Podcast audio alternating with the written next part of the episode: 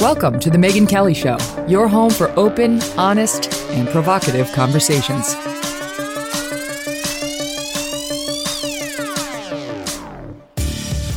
Hey everyone, I'm Megyn Kelly. Welcome to The Megyn Kelly Show. Today, the embarrassment of the elites.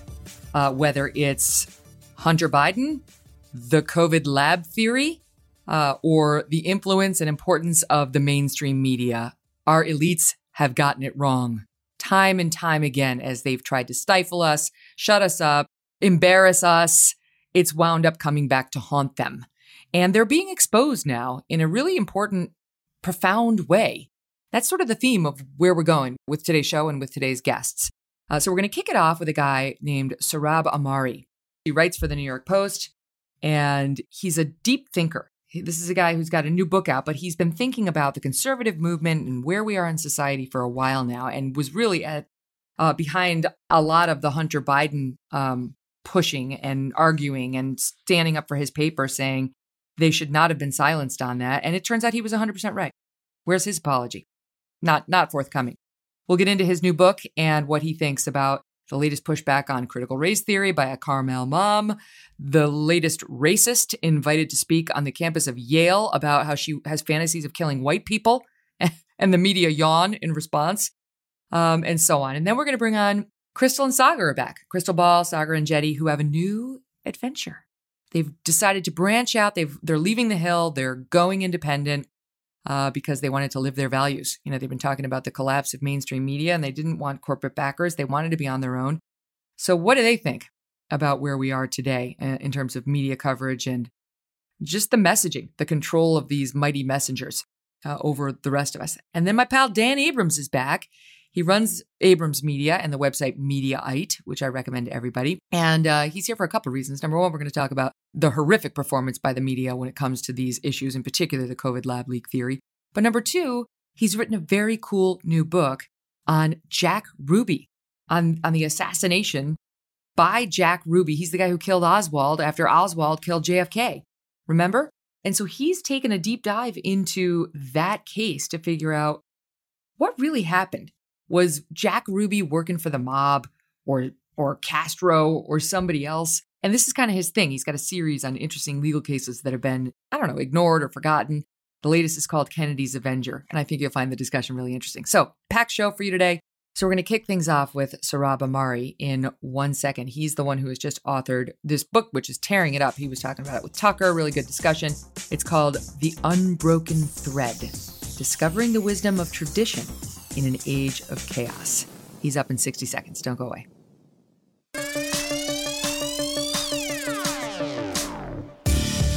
Sohrab, thank you so much for being here. Megyn, thank you for having me.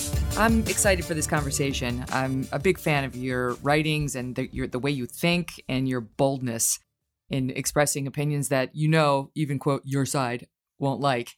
Um, so I, I admire you as a disruptor.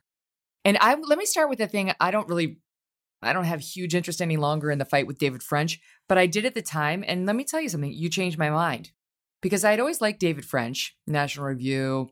He's sort of, you know, I don't know. He says people accuse me of being a squish, but he's, you know, I don't, people can make up their own minds. But you were making really important points about how his future of conservatism is not the future of conservatism, and that every battle is going to be lost if if we follow sort of if if the right follows the the David French approach. And I was like, oh, so mean. Sohrab, so mean. yeah. and the more I read what you wrote, the more I was like, you know what? He's right. He's he's right. Can you just encapsulate what the difference was there and why you felt so strongly about how the right needs to be fighting these cultural battles? I guess the the main difference is whether or not your commitment as a political movement is to mere procedure um, uh, you know rights, uh, norms, and so on and so forth, or whether you have a substantive vision of what society should look like, and whether you recognize that whether you like it or not, the other side has a substantive vision that they plan to enshrine. It's a very destructive one, as we've seen with things like critical race theory or the aggressions of gender ideology, where we're asked to affirm things that we just know you know, are not true. um, not only going against the teachings of the of the Bible, but also the teachings of, of genetics and what we know about um, the immutability of sex and so on. They're intent on enshrining that vision in the public square. And that will always happen. Some orthodoxy or other will always dominate our public square.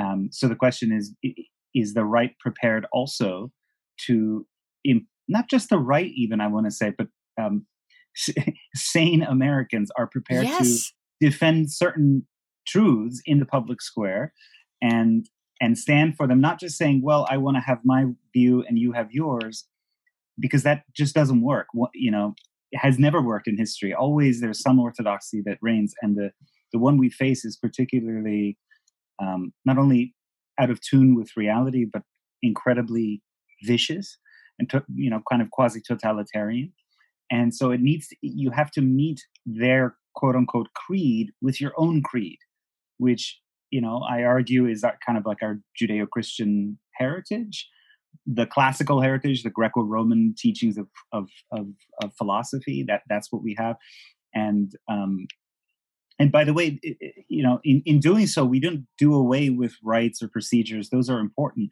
But our approach to the things that David French cares about has to be ordered to some higher purpose or some vision of what, what, what do we want as a conservative movement for American society? Which, which what's important to us? Family, faith. Um, uh, uh, what do we want our communities to look like? And to stand for those, and not just say, "Well, we'll just agree to disagree." I mean, that's just that's just mm. not working. Is the battle still on, or has the other side won? Oh, I, there's. I mean, there's there's no definitive victory in all of these things. I would say that um, we have to begin from the point of view um, that that our worldview, and when I say our, I mean again, I, I, hesitate to use conservative because it doesn't quite capture what I'm getting at. But um, the side of sanity has been uh, swept out of nearly all the major institutions of American life. Um, this has become especially clear over the past few years, where a lot of again like National Review type conservatives became became complacent because they thought, well, at least we have business is on our side and that's economic reality and so that that won't go crazy woke. Um, when in fact we see that now corporate america is one of the major drivers. It's the tip of the spear of the wokeification of american society. Um, and so we used to think of it oh that's just the crazy stuff in academe. It's among a, a fringe of professors. No it's it's swept far beyond that. And um, so I think that recognition that uh, we don't have anyone on our side except I would hope the good sense of the, majority of American people who who don't want critical race theory. That doesn't mean that they're racist. They just don't want this perverse ideology uh, masquerading as anti-racism to be uh, you know imposed on their children. They don't want um, the insanity of having their daughters uh, compete in sports against biological males, and so on and so forth we have to recognize that except for the good sense of the American people, we don't have any institutional power. And that's kind of liberating in some ways. Then you think, okay, well, here we are. But at least that means you're not laboring under any illusion that um, mm. the right has any kind of cultural per- purchase anymore. We really don't. That's exactly right. It's I've I've said this many times, but it's it's just better to know what reality is, right? The reality mm-hmm. yesterday is the same as it is today, but perhaps you've received new information about where people really stand. We know the media's been unmasked in a way that was really important, corporate America too, sports and so on. I don't think even just four years ago, they were understood in that way. And that's one great gift of the Trump administration, you know, the, the four years under Trump was yes, he was a destroyer of many things that needed to be destroyed. Like like the mask that was on the media on a place like CNN, for example. That's just, I mean, you can go so much bigger. It's so much bigger than cable news now. And and so that's good. We know where we stand. And it's not just conservatives. You know, I talk to you're you're in New York like I am. I talk to my liberal friends all the time. Friends who I have who on their texts will describe themselves to me with a little fire I- emoji, liberal, mm-hmm. right? Like that's how they describe themselves. Who are on the side of you and of me when it comes to these issues because they also want to fight back against the insanity. They don't want drag queen story hour. They don't want bullying of trans people. They want kindness and equal rights and understanding. but they do not want a drag queen, whatever, showing up at their kindergarten's, you know, day of learning his colors and prancing around in a tutu. If, if, you've seen footage from Drag Queen Story Hour, and I really, I don't want to be forever to, to, to the end of my days be associated with my opposition to Drag Queen Story Hour, but it's it's typically like latex, you know, high heels. You know, it's not oh, it's not Lord. tutus. You know, it's this bizarre kind of fetishistic uh, vision. Which you know, I, I should say I live in Midtown Manhattan, and I literally live right above a uh, a drag bar, which like you, You know do? women use. I do, and it just it's Midtown East, and and it's a place where people like typically go for their bridal uh, kind of uh, Oh, right.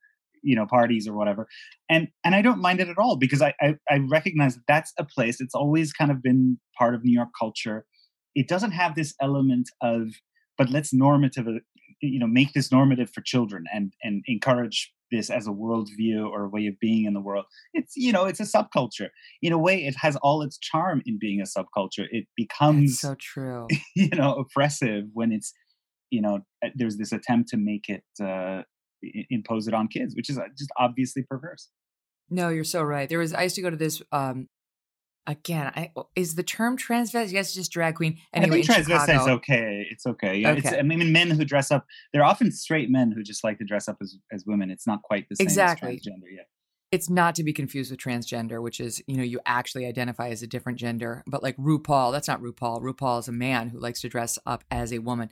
Um, but they had a dra- uh, like a drag bar there that was so fun. We used to go to it all the time, and you'd be you'd leave very confused. I mean, it was all the men who would go would be very confused. These were amazingly attractive, you know, people who appeared as women but weren't, and you knew that at some level, and yet your eyes belied what your brain knew. Um, anyway, fine for adults and fun. And like you say, subculture, and it's fun to sort of stick a toe into that world, even as, you know, mainstream people. But yeah, I don't want it in front of my six year old. And and I do think, you tell me what you think, but I do think more and more this year. So even when I launched the podcast, it was like the last week of September, and now here we are in June. I've seen a massive shift in people getting ready to push back against these cultural insanities. I, I I see. I mean, especially again, not to make it this a New York podcast, but like you, I know lots of liberal parents who are, believe it or not, friends with notorious reactionary Sohrab Ahmari, and um, um, they come they come up to me and say, you know, I'm I'm really worried about the race stuff at my kids' private school, and they're paying, you know, fifty, sixty thousand dollars a year for these Ivy feeder schools like Breer- Brearley and Dalton, and they have to attend, for example, these Zoom meetings where the parents and their children have to unpack their biases and privileges as as as white people or as Asians, because the Asians are often lumped in, and they have to keep their cameras on, so to show that they're kind of really plugged in, and um, you know, oh, really? At least You're not allowed yeah. to turn the camera off? No, you're not allowed. At least as some of at, at this couple we know who, who, who they have older children and their older children attend a couple of these different schools.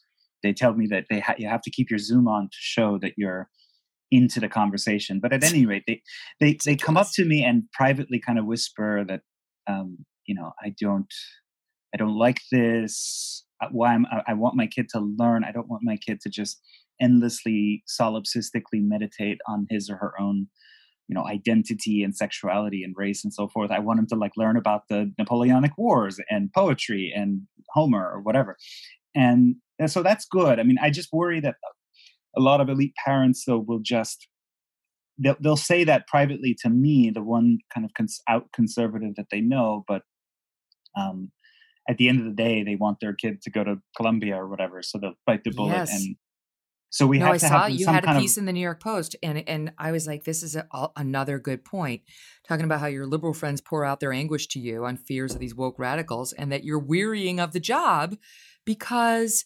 they're kind of part of the problem. As much as we appreciate them being on the side of sanity, if it's just secret, it does us no good. That that you you wrote they are prepared to tolerate woke rule if it means passing on their elite status to their progeny. And I do think one of the reasons why, you know, we pulled our kids from these schools pretty quickly once I realized what was going on was I I do not have any elite academic status that I need to pass on. And I don't care if they go to Harvard at all. In fact, I'm really starting to think that's the last place I want them to go. I don't I have no idea where they should go. But someplace that won't indoctrinate them is my hope. Or, you know, at least someplace where the push isn't so strong it's going to overcome the K through 12 years that my husband and I have spent ca- trying to counter program against that. But you're right, most mm-hmm. people here in New York, they have beautiful academic pedigrees and not just in New York, in all the big cities. And so, yeah, they, they if they don't like it, they go along with it. And some of them like it and some of them, like my husband just had lunch with a friend who was like, eh, it'll pass. Yeah, it's not that big a thing. And and you know, Doug and I are like, no, no, no, it's a big thing.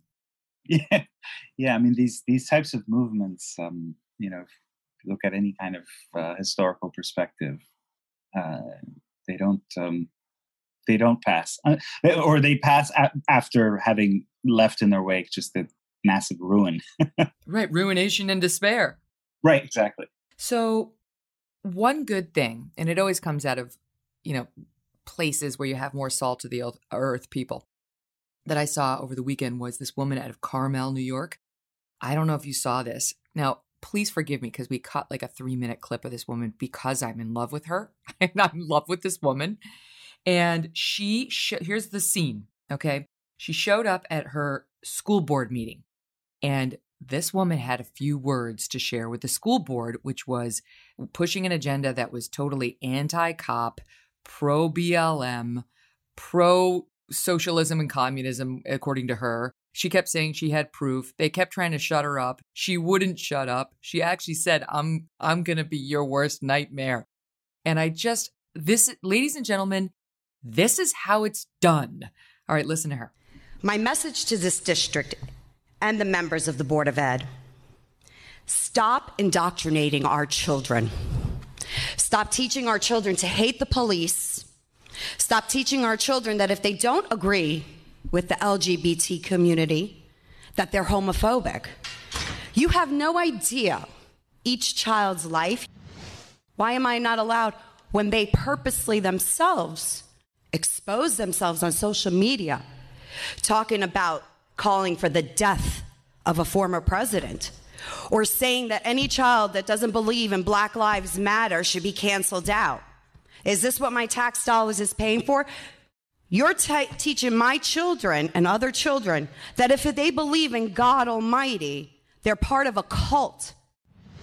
Why can't we let the public know that you're teaching our children to go out and murder our police officers? Do you want the proof? I have the proof. Is that what scares you? The proof? That a parent actually standing up against all of you? Is that what scares you to call out the names of these people? You work for me. I don't work for you.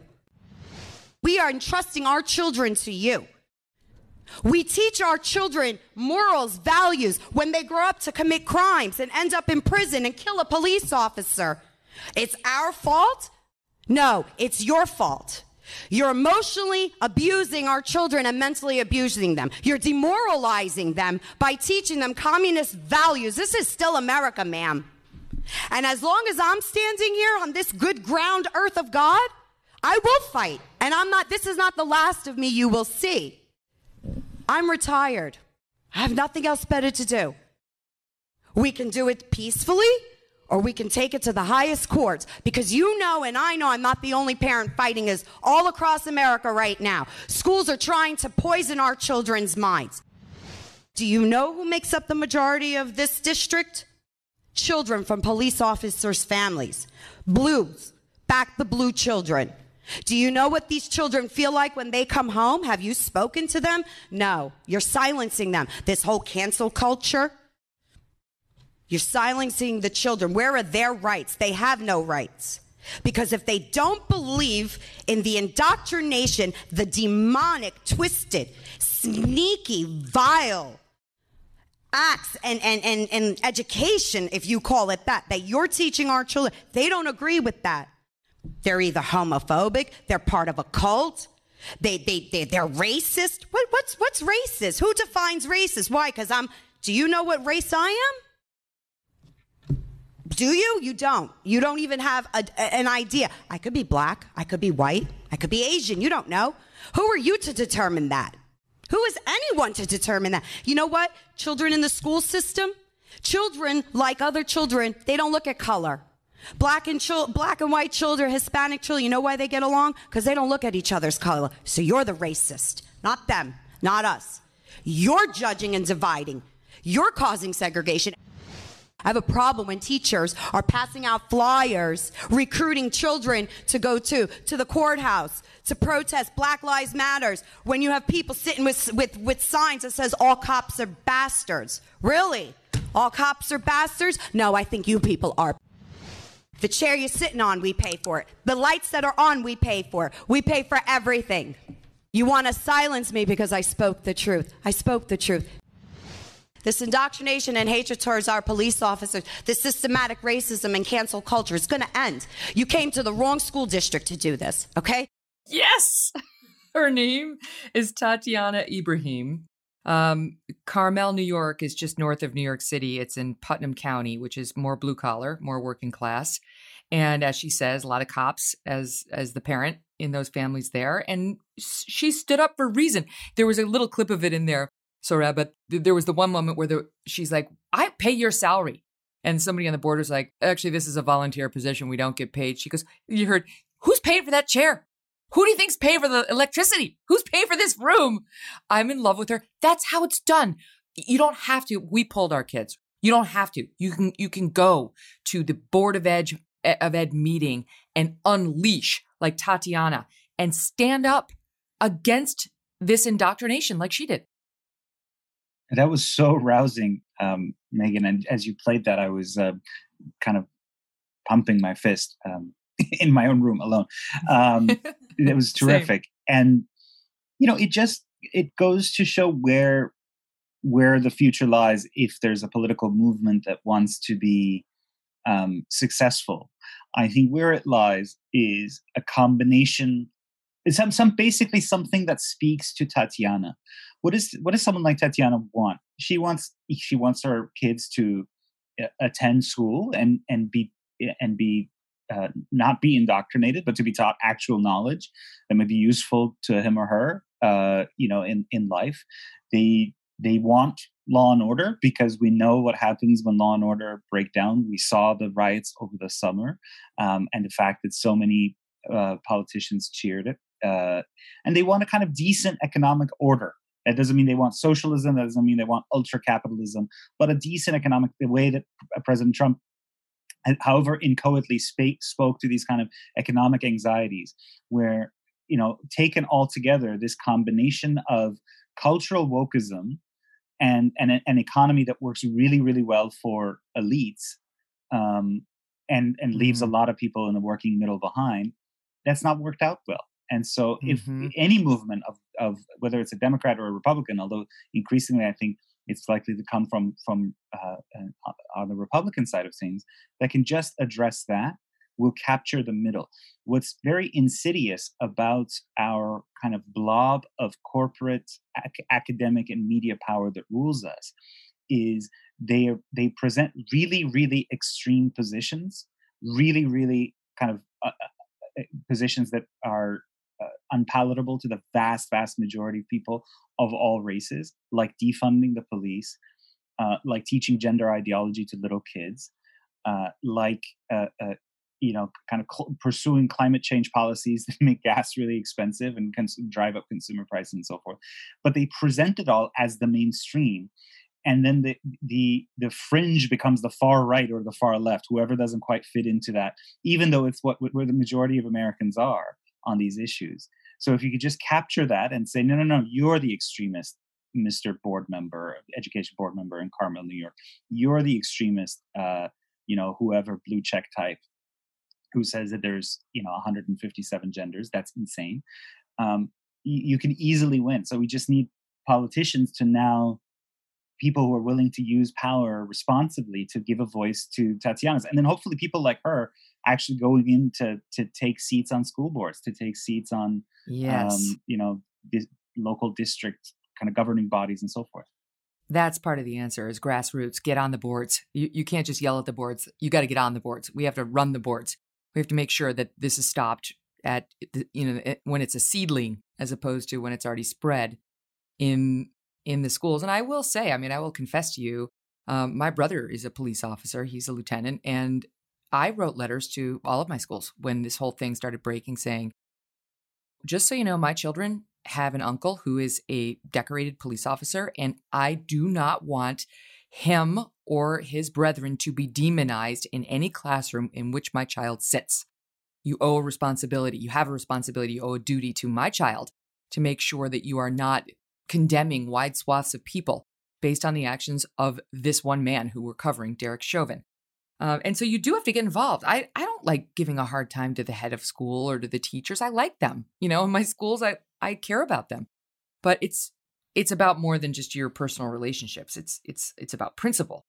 Um, but to your point about they're the extremists, I've been thinking about Amy Chua. You know her, Tiger Mom, mm-hmm. Yale Law School professor, totally beloved on Yale uh, on the campus. She, the students are lining up to get into her class every year, and she's they've been coming after her this year, of course. And they're pretending it's because she had students at her house and they had drinks. They, they basically slapped her husband with some BS. It was sort of a Me Too situation, but it wasn't. He didn't do anything. It was basically he, he complimented some girl in her outfit. And suddenly they treated him like he was Harvey Weinstein. Mm-hmm. We've lost our minds. Anyway, as a result, I guess they agreed not to have students to the house drinking the school was like, Oh, you did? She said, Actually, no. I had young Asian women over who were scared about the, the trend of violence against young Asian uh, people. The point is, Yale's coming for her. And the real reason is she supported Brett Kavanaugh. And I don't, I know Amy. I don't know whether she's a Democrat or a Republican. I have no idea. But she knew Brett Kavanaugh and she respected his legal work and she did not see the case that was being made against him. She, she had a lot of experience with sending clerks to him who had very positive experiences, blah, blah, blah. She's never been that. forgiven for that. Okay, so that's Yale. The same Yale. Okay, now it's not the law school, but over at the med school, uh, the Yale School of Medicine's Child Study Center, Child Study Center, invited a lunatic two months ago, not even, this is April 2021, uh, to speak to the young doctors there. And the woman's name, as it turns out, the woman who spoke is a doctor. She's a psychiatrist. Dr. Aruna Khilanani. She previously taught at Cornell, Columbia, and NYU. Yet another reason not to send your kids there.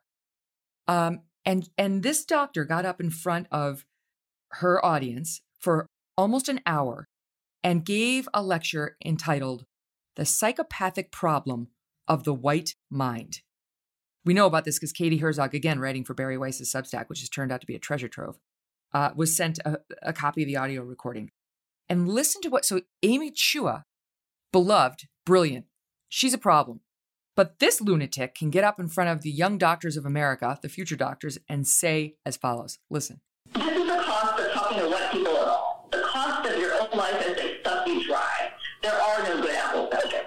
White people make my blood boil. I had fantasies of unloading a revolver into the head of any white person that got in my way, daring their body, and wiping my bloody hands as I walked away relatively guiltless. With a bouncing like that, like I did the world a fucking favor. We keep forgetting that directly talking about race is a waste of our breath. We are asking a demented, violent predator who thinks that they're a saint or a superhero to accept responsibility. It ain't gonna happen. We need to remember that directly talking about race to white people is useless because we're at the wrong level of conversation. Addressing racism assumes that white people can see and process what we are talking about. They can't. That's why they sound demented.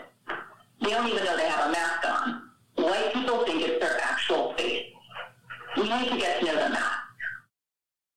Okay, so just because that was a little garbled, just the highlights were the cost of talking to white people is your own life. There are no good apples. White people make my blood boil. Fantasies of unloading a revolver into the head of any white person that got in my way, burying their body, wiping my bloody hands as I walked away, relatively guiltless, with a bounce in my step like I did the world an effing favor.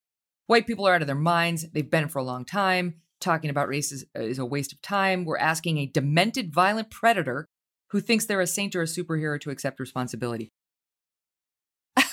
because it came out, Yale ultimately had to apologize and say, "Oh, it's not not really consistent with our, our values." But this is where we are. That this person was allowed to come on campus and say all of this, and had it not been leaked, um, you know, a couple of people complained. I don't know. I think we'd probably get a lot more like her, and she's still in private practice therapizing people right now with those messages. I shudder to think uh, what her patients, if, for example, if they have Caucasian, she has Caucasian patients. Right. You might want to pat her down before your therapy session. Look, I, I'm, I'm trying to understand what this ideology, where it's coming from, and the best account that I've been able to muster, and I think a few others have have, have wised up to this as well, is it's it's it's an ideology to, that tries to account for the fact that in this country, kind of our quote unquote meritocratic elites have done really well. As I understand, this woman is an immigrant or a child of immigrants, and so obviously, and now you know within uh, you know a short span of immigrating, either her or her parents immigrating, um, you know she's in the has she's one entree into the highest circles of her her profession, and that's you know and, and and and so uh, people like her and people in her class have done very well for themselves um, but they've sort of they have to kind of convince themselves that it's not just um, that it's just their pure ability to do this and there it's their own kind of ability to t- test take tests very well and get to the places that they have and they don't owe anything to a larger society that made it possible for them to rise. And maybe there are others who haven't done well out of our current economic and, and political arrangements that, you know, our, our nation is very good at kind of tapping elites and siphoning them off into coastal areas and they cluster together and they're very diverse. There's lots of people who don't get to participate in that. So how do you deal with that, including the fact that these people feel left behind? Um, do you kind of make create a more economically just society? Do you do you help them out? Do you whatever? Or you can kind of frame all of them the great middle of this country as this horde of horrible racists and and and, and deplorables and so forth. And if you frame them that way then you have as an elite you have no responsibility to to everyone else. Normally in in kind of great tradition of the west there was always elites and there will always be elites that's that's fine it just because human beings have different abilities. But the idea of being a, an elite was, especially even in this country with this kind of Protestant establishment, um, was that you were you became an elite and you then had a responsibility to everyone else. You you the whole point of you being an, an, elite was for you to serve others. But we now have an elite that kind of feels completely disconnected from the rest of society, believes itself to be just the pure product of meritocracy, and can't explain its own rise. So it has to frame everyone else as I don't have any responsibility to them because they're horrible racists and and they should just shut up. Or in in the in the case of this doctor, they should literally be shot dead. Um, and so that's the best explanation I can come up with for this kind of woke ideology. And I have again, I have it in my social circle of like you know. Uh, people who are very very wealthy uh, they're immigrants like let's say from korea or wherever and they've embraced Black Lives Matter and defund the police, of course they would they would they have like these apartments. They live in parts of the country, whether it's in LA or New York, where they would have private security if law and order broke down. They have every kind of private defense. It's working class people, including working class people of color, who'll pay for their preferred policies, like defunding the police. But I just think it's it's a way to explain their own elite status and why they don't care about most uh, most of the country. Mm-hmm. And they've got buy-in from big tech. This has been something you've been jumping up and down about because you were you were part of the Hunter Biden reporting and, and that story at the Post that was suppressed, that we were told couldn't air. Facebook. No, it can't it can't air. Twitter, no, it can't be circulated at all. This is the same Facebook that banned any discussion of whether COVID originated in a Wuhan lab, which it very much I mean, honestly, like how can you reach any other conclusion now? Um, they, they told you guys you couldn't report on Hunter. They told all of us we couldn't speak of the Wuhan lab leak theory. And they're not learning any lessons. There's no introspection there. There's no apologies. Yeah, I mean, um, we we were bit by both of those stories. We were censored with our Hunter Biden reporting, Hunter Biden reporting, which remains undisputed. Neither Hunter nor his father actually disputes the authenticity of the emails. Um, the, you know, the thrust of our reporting remains unchallenged. That's right. All they can say is this Russian disinformation and so forth. It could be. Remember, Hunter said to CBS, "It could be, could be Russian inter- could could be."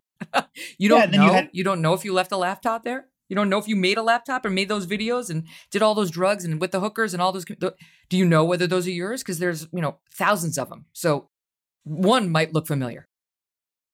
Yeah. So and and you had 50 intelligence officials and again, this is so discrediting to the so-called intelligence community. They released the letter at the height of this, saying this has all, this bears all the hallmark hallmarks of Russian disinformation. Um, again, with zero evidence. Um, so yeah, we were suppressed on that count, and we had a column, an opinion column by Steve Mosher, who's a great China scholar, in February 2020. So kind of at the beginning of the crisis, saying, "Look, it's possible." He didn't say definitively, but he said it's possible that this was a lab leak and his reasoning was quite simple. And in retrospect, it seems so obvious.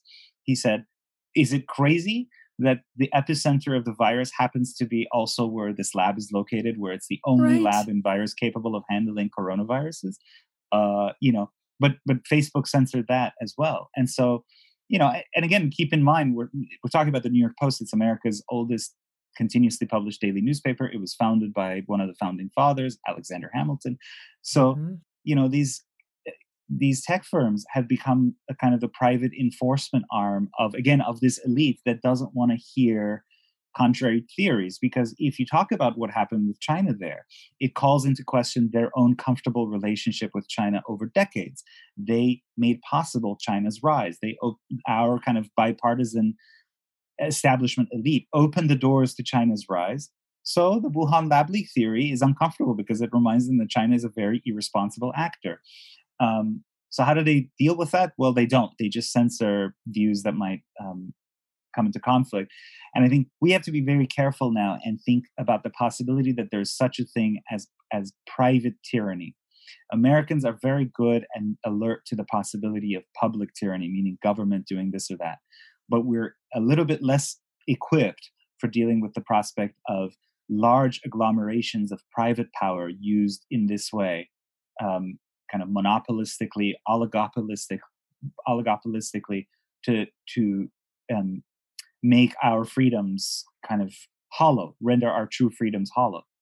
Well, it kind of goes back to what you were talking about before, which is yes, process is important. Due process is really important. That too was written in there by one of those founders you mentioned. Um, but toward what end? It, we, we have to keep asking that question. I mean, I would say I, I I'm just thinking about myself. Sometimes I focus too much on process as a lawyer, but I'm also a Catholic, you know, which sort of gets me mm. to the other end. And I know you're you're I would say pretty devout because you you came to it as a convert, right? The converts are always the most devout, like my nana. Um, but that answers. I mean, religion for people, even if you're not particularly religious like me. I mean, I consider myself a Catholic, and I, I was raised in the Catholic Church and still believe in its tenets. Um, but I wouldn't call myself devout. But anyway, that that helps you answer the other questions of okay, once we get the process set, what are we shooting for? It can't just mm-hmm. be let the chips fall where they may. You you do actually need to have a a dog in the hunt. And this is I think why you wrote your book. I mean, I think this is sort of one of the the goals, right? So the book is called The Unbroken Thread: Discovering the Wisdom of Tradition in an Age of Chaos. You're a very deep thinker. Um, I really appreciated how deep you went because it brought me there too. But that was one of your points was that faith in God has been gradually displaced in our country by faith in man and materialism and process while important doesn't doesn't get us to the end of the questions we need to be asking ourselves. Yeah, so I wrote this book for my son Max. He's um he's 4 years old now. He was 2 when I started writing it. And so I read I started writing it pre-corona and in some ways it became a a prescient book of the moment as through circumstances beyond the book itself, namely the pandemic. But you know, my my fear for my son is as much as I'm an I'm an immigrant and I'm a grateful immigrant, I'm worried about the kind of man that our Western civilization will chisel out of my Max. And I don't think, again, I don't mean that he'll be become I don't know an opioid addict or he'll be you know utterly kind of dissolute although god forbid that's a possibility too and one should be alert to it but that he'll just be one of our kind of purposeless elites with no sense of moral purpose in his life. Um, whereas he's named after this great Catholic saint Maximilian Kolbe, who became um, canonized, who was canonized as a saint um, because he famously laid down his life for a stranger at Auschwitz. Someone else had been condemned to execution. That man cried out, Oh, but my wife and children. And St. Maximilian said, Well, I'll step into his place. I'll take his uh, punishment. And so that's that's how he was murdered by the hmm. Nazis. Mm. And so I'm trying to tether my Max to that Max. And that, how did that Max's um, uh, great act of sacrifice come about? It was because of this deeper spiritual uh, formation, this traditional formation that said that freedom isn't just you know process or isn't just having maximum choice or keeping your options open. Really, freedom is freedom to do what you ought to do, and um, if it's freedom to do what you ought to do, you can do it even under the kind of most extreme conditions, which again I hope never come about for my own son. But you can you can be free even in a Nazi death camp if you rest on this more solid ground of of tradition and faith. And so that's that's that was my impetus for writing the book, and I frame it around kind of unasked questions, questions that our age assumes have been answered because we have science or because we have technology. Questions like, is God reasonable, or how should you serve your parents? When in fact, these questions are still pertinent to full and happy life. And because I'm not a philosopher, I'm not a theologian, I'm just a journalist and, and, and storyteller. I do it through the stories of great thinkers. So I think I hope my son and potentially the reader will come to this and they'll just encounter not being hit over the head heavily with philosophy, but ideas blended in with the lives of great thinkers like St. Augustine or Thomas Aquinas, and some surprising ones like the feminist Andrea Dworkin or Rabbi Abraham Joshua Heschel. Well, how about the part in um, the qu- question seven? How must you serve your parents? You just reference it. Um, answered by Confucius, which is, I mean, congrats on getting that interview because that's big. Uh, and you say, this quoting his philosophy here, that um, the, the parent child relationship is the foundation of all relationships. We must put our parents' needs above all else and do so with love and joy. A child should spend three years mourning a parent's death and should not enjoy food, music, sex for that period. Now, I mean, I love my parents. I love. I did lose my dad, but I certainly wouldn't don't want to lose my mom anytime soon. But I have a feeling she would not want me to mourn her in that particular way. Right. Yeah. I mean, so and and I I don't suggest that we should pick up literally Confucian filiality norms, um, because it's for a completely different uh, civilization. We're talking about 2,500 years ago in in ancient China. Um, but there's something in the spirit of of Confucian filiality, which I think can still be useful and and and illuminating for us today. And that's you know why Confucius asks, why do you owe these things to your parents? Why are you expected under Chinese ritual to refrain from basically being happy for three years after your parents dead, die, after your parents die? And the reason is, why is it three years? It's because during the first three years of your life, you were incredibly helpless. And for most of us, I mean, some people are blessed. Uh, some people are cursed with bad parents, and we have to acknowledge that. But for most of us, during those three years, it was our parents who just completely took care of us. You didn't have to ask your mom to feed you. You didn't have to ask your dad to take you to the doctor when you were sick. And in taking care of you, care of you that way, they um, kind of nurtured your moral imagination, so that when you grow up, you begin to extend your sense of duty or loyalty to an ever larger share of people, your community, your larger family, and so forth. Um, and it makes you feel they made you humane in that way by taking care of you. So therefore, when they die, it should be a you know, it should be an event for you because, and that hence the three years you're recalling your own first three years of life when you were completely helpless. Now, again, mm-hmm. as I, I, go on in the chapter and make it clear that um, Confucian filiality norms are extreme and um, by our standards. And mo- most modern Chinese, you know, although they have some element of it in their own daily life, they no longer practice, you know, the three years of mourning. But um, that it's useful to have some sense of the, of this mysterious relationship between parents and child. You know, the way you look like Megyn, or the way I look like, the shape of our nose, the shape of our face, our hair is literally wouldn't be possible but for the union of these two people. So we owe them something. Yeah, I do think we forget that too much. Too much of the familial relationship in the West forgets that, and it's something to be admired about uh, the the Chinese parent-child relationship. The more Eastern parent um, child relationship. Uh, just the and immigrants too. A lot of immigrants who just w- willingly take care of their parents and would never offload the responsibilities. We have a, a, a filiality norm in the West. It comes from the Ten Commandments. Uh, so the Mosaic Law does say honor your mother and father, and notably, it doesn't say only if they, you know, parentheses only if they met your expectations as a parent. Just like with mm. Confucian filiality norm, uh, it neither has a kind of um, proviso for getting out if your if your parents were lousy. And that's very difficult for modern minds to wrap their head around because we're used to everything being transactional. If you know if so and so took care of me then i'll take care of them in, in later life. If so and so was good to me then i'll be good to them. But filiality norms both in the the the, the judeo-christian version and the confucian version are kind of striking in that they say look no you got to honor your mother and father. Well, I also appreciated your chapter on death.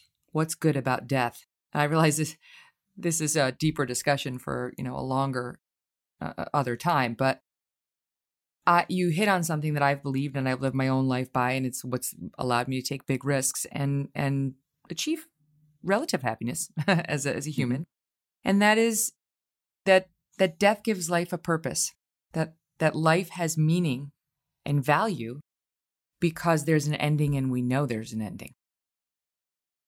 Right. It's like a story. Um, and the, and the, the figure in the chapter is Seneca, and he says, um, as with a good story, what matters is that it, it has to have a beginning, middle, and an end. Whereas if we achieve this dream of a deathless world, which our scientists want to, and in some ways we saw in the COVID crisis, um, the attempt to defer death as long as possible, um, in doing so, we we lose a lot else in the sense that um, you know he- heroism, for example, the heroism that we saw of of uh, first responders at, at the height of the pandemic, or the heroism of firefighters and policemen, and so forth.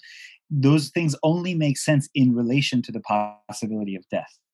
And so, mm-hmm. if if there's no end point, life kind of meanders and the more you try to hang on to the sort of lifeline once it's reached its endpoint the more you kind of degrade yourself so seneca famously taught that you should begin each day thinking that you might die and then you don't live actually fearfully like you said megyn you actually that gives you courage because you're like okay well this could be the end today. Um, that doesn't mean you take risks like a jackass but you can go through life without this kind of constant anxiety and without a kind of life destroying anxiety about death, which we definitely saw with COVID over restrictions, like what we're doing to children now, is criminal and it's born of a of an irrational, completely irrational, now proven unscientific fear of death. Right. It cannot be prevented. It cannot be avoided. What what can be avoided is living poorly, making mundane life choices that lead to a dull existence. Mm-hmm. And that's just that's the deal that's that was the deal when we came into this world. We have to accept it. There's no renegotiating that deal. There's there's only making the best of it and understanding there's a chance to to make different choices to help yourself along just knowing that i mean i've i've said many times if there was one good thing about losing my parent at an early age it was that realization when you know it on a gut level as opposed to just an intellectual level, how short life is, how fleeting, how quickly it can be gone, it does lead you to make different and I would say better choices. And so, while the instinct usually is to push thoughts of death out of one's mind, as it may not be entirely pleasant, you shouldn't. You should spend some time thinking about it, realizing it's coming. We don't know when. And I don't just put challenging yourself to live better. Absolutely. Well, Sohrab, I'm excited for you taking on these battles, whether it's Hunter Biden, COVID, or the crazy wokesters who are trying to change not just our city, but our country. Big fan, and I wish you all the best with. I know the book is already kicking butt, but I, I hope this helps even more, and that everybody should go out and buy a copy. Again, The Unbroken Thread Discovering the Wisdom of Tradition in an Age of Chaos. All the best to you. Thank you, Megyn. Really appreciate it. Up next, our pals Krystal and Saagar are back on why they broke away from their very successful show on thehill.com. Their show Rising was doing great, but they wanted to be independent. And it's a risk, right? So it's happening. How's it going? How's it going to differ from what they were doing before? And why did they think it was so important? That's next. Krystal Ball and Saagar and Enjeti. Yay! Congratulations! Thank, Thank you. you. I'm thrilled you've decided to just go independent and do your thing because you're both stars and you know, you should be working for yourselves. It's the new it's the new medium and why wouldn't you? I mean, we talk all the time about how much we believe in independent media. And of course, as you know, it's like it's scary to step out from under the the corporate umbrella where you know you've got certain amount coming in and you got health Yep. insurance and all that good thing all that good stuff. But um so far it's gone really well. I mean, honestly, we've been blown away by the response. Um so we're we're just excited and, and grateful Explain what it is. As my my understanding, Saagar, is that it's going to be on YouTube and it's going to be a podcast. That's right. So we intentionally made it more difficult for ourselves, and we said uh, for premium subscribers that they get to watch the full show uncut. So we email that link to everybody an hour early before it goes live on YouTube, which is at 12 p.m. EST, and we give the full audio uncut as well. So no ad breaks or anything, which is in their podcast player. That's through the awesome company that we partnered with, who's powering our premium subscribers. And then everything else is just it's normal um, for people who can't afford it or just want to watch for free. It's available as clips like it was for Rising, all on YouTube on our Breaking Points YouTube channel. Same thing on any podcast player. And is it like is, it a sliding scale? Or are you able to tell me how much it costs? Oh, so we have it at ten dollars a month. Um, that's that's currently just how much it costs, or hundred dollars a Okay. year for people who want to sign up, and that's that's all they have to do. That's cheap. That that that works for me. I'll do it. You've got me. Thank you. So, but uh, so talk to me about why, because I would say it looked to me like you did have a fair amount of editorial freedom while on the Hill. It's not exactly like working for Fox or MS or CNN, but what what more did you want that you couldn't get unless you went independent, Krystal? Well, and you're right. I certainly had way more editorial freedom at the Hill than I ever had at MSNBC. And, you know, we took a lot of risks there that I think were uncomfortable at times for folks at the Hill. Um, but, you know, there were a couple things. I mean, number one, you know how these large organizations work. There are always going to be sort of pressure or incentive structures in place that make it more uncomfortable to cover certain topics. And so, um, you know, I would be lying if I said that, you know, I'm not a normal human being who would be influenced by those pressure incentive structures. And there was also just an appearance that I really didn't like. So I'll give you an example. I don't know if you followed or covered this uh, Stephen Donziger, who won a multi-billion dollar settlement against Chevron in defense of um, uh, indigenous people whose land had been polluted, and Chevron has come aggressively after him. He's been under trial under basically BS circumstances in New York, and I started seeing tweets that were like, "Why are why are, isn't Krystal covering this? Is it because the Hill is taking money?" From the American Petroleum Institute, which they do. They're a corporate enterprise. They get money from them. They get money from Koch Industries. They get money from pharma. They get all kinds of different sponsorships and money. And I hated even the idea that that was influencing our coverage. So, you know, we felt we were in a position to be able to make this work and truly live the values that we espouse. And so we stepped down and, you know, took the plunge.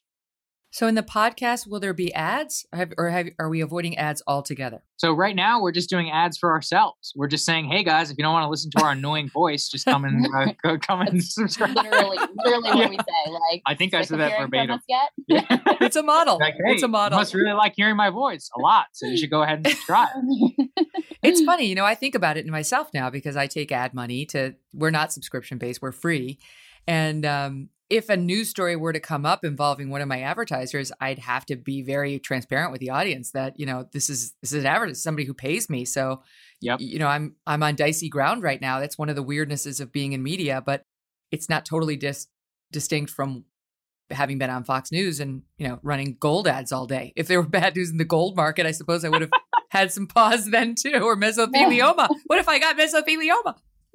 I think the main thing, Megyn, is it's not that uh, you can be opposed to advertising in principle.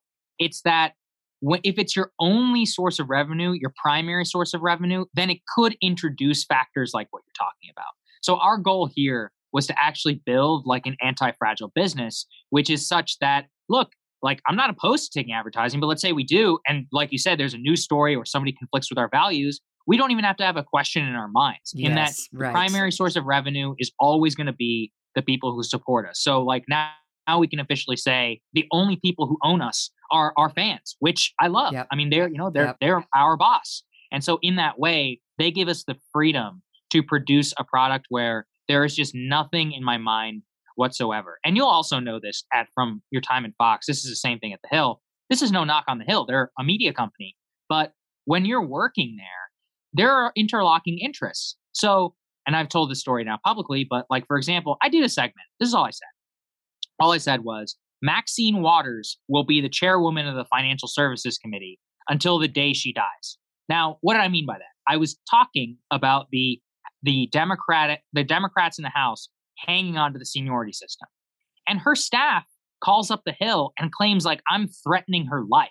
Oh, right? come on. Yeah, I know. Exactly. And and this Grow a pair. We all know it's BS. It's all intimidation. But here's the thing. She's the chairwoman of financial services. They Hill reporters need to be able to talk to her. Now, to their credit, they didn't tell me to shut up or anything like that. I was just aware that it was happening. But the thing is, is like I would be lying if I said that I didn't have to at least think once or twice about saying something or doing Mm. something and not thinking about the adverse impact that that might have on That the is so true. Hill. Whereas access, here, access. When you're at, with your big, when you're with a big organization that has a lot of tentacles, they need access, and you can't be the one effing up the access all day long. No matter how fearless you would like to be in your own reporting, that is a true joy of being an independent. Yes, absolutely. And, and one other thing that I'll say about this, because you know, being audience supported um, in and of itself is an an incredible thing and gives you tremendous freedom. But there's also a risk to that model as well, which is if your audience is all of one ideological stripe or partisan team, then you can be beholden to that audience too in terms of always looking to tell them what fits their narrative or what they want to hear. So the other piece that we've been really proud of that we hope we're able to bring over to breaking points as well is we truly have people across the entire ideological spectrum who have been um, watching our content and and really appreciate it. And so that means, look, number one, on every any given day, we're going to be pissing off some part of our audience and That's making your brand. part of our audience happy. so it's another way that you sort of, you know, you have to be aware of your own incentive structures, like the things that may be influencing your reporting and your behavior, even if you're not aware of them. And so knowing that we've got an audience that's across the spectrum that's going to back us up is um, is something that I'm just incredibly grateful for. Well, it, it's worked out perfectly because your time at the Hill helped you build an audience. Now you're ready to, you know, you're all grown up and you're ready to launch on your own with that loyal following. I I have zero doubt that this will be a success and that you guys will be so happy. And a couple years from now, we'll all be, you know, hopefully fat, drunk, and stupid, celebrating how wonderful our new independent lives are away from these large corporate media organizations that, you know, when you work as an employee for one of these groups, you're necessarily a little too cozy with power. You just are just necessarily a little too tied into the very elites. That's sort of the theme of today's episode that you guys regularly rail against. You know, you can get sucked into it and you can you certainly are working for people who who are out in Davos and out in Aspen and may not share the agenda of your audience. Yeah, you're exactly right. And that's that's part of the issue, which is that and we were actually talking about this recently with Matt Taibbi, and he was relaying a story to us about he wrote this great piece on Goldman Sachs after the financial crisis. And he Oh, was yeah. like, Yeah, The and, you know. I I heard that, you know, the owner of Conde Nast or whatever was at a party and like, you know, somebody at Goldman made it known that they didn't like my piece. And it's again, it's not that there was an editorial change to his piece or to his writing or to his behavior, but how can you not think about that? Like you have to think about ownership. A key part of our show has always been follow the money, understand how elite corruption works, understand influence peddling, understand how exactly colossal media screw ups like uh, I that you've pointed to with Jeffrey Epstein and ABC News and so much of that. You need to understand how this stuff works. And in order to truly be able to reveal, I think, that stuff for all of our audience, it was important that we become independent eventually.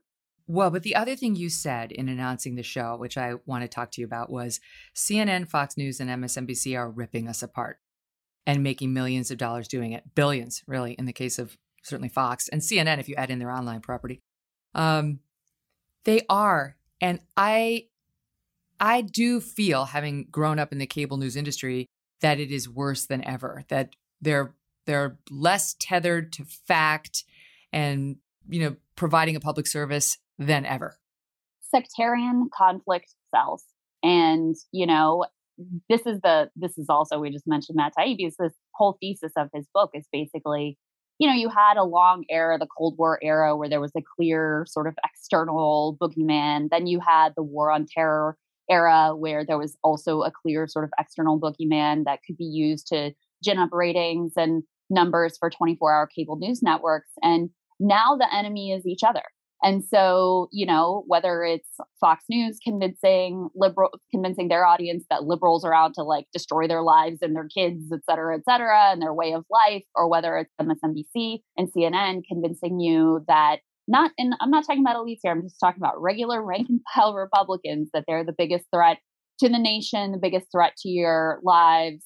Um, those things reverberate throughout our society and have massive consequences that we all live with. I just actually, on today's, um, on the inaugural episode of Breaking Points, talked about a new study that showed look for people like me who believe in economic populist solutions and believe in having you know basic dignity for the american working class these sectarian divides make that type of politics impossible because everybody just fixates on these sort of cultural conflicts rather than any of the mm. policies that could really change things for people across the political spectrum and make life better. Because, look, bottom line is if you hate the person down the street who has a different political ideology than you do, why do you want to have a policy in place that's going to help that person? So, the more mm-hmm. that that division festers and people profit off of exploiting these divides, and I think Trump was, you know, chief among those who profited off of it, and then the liberals who love to oppose him also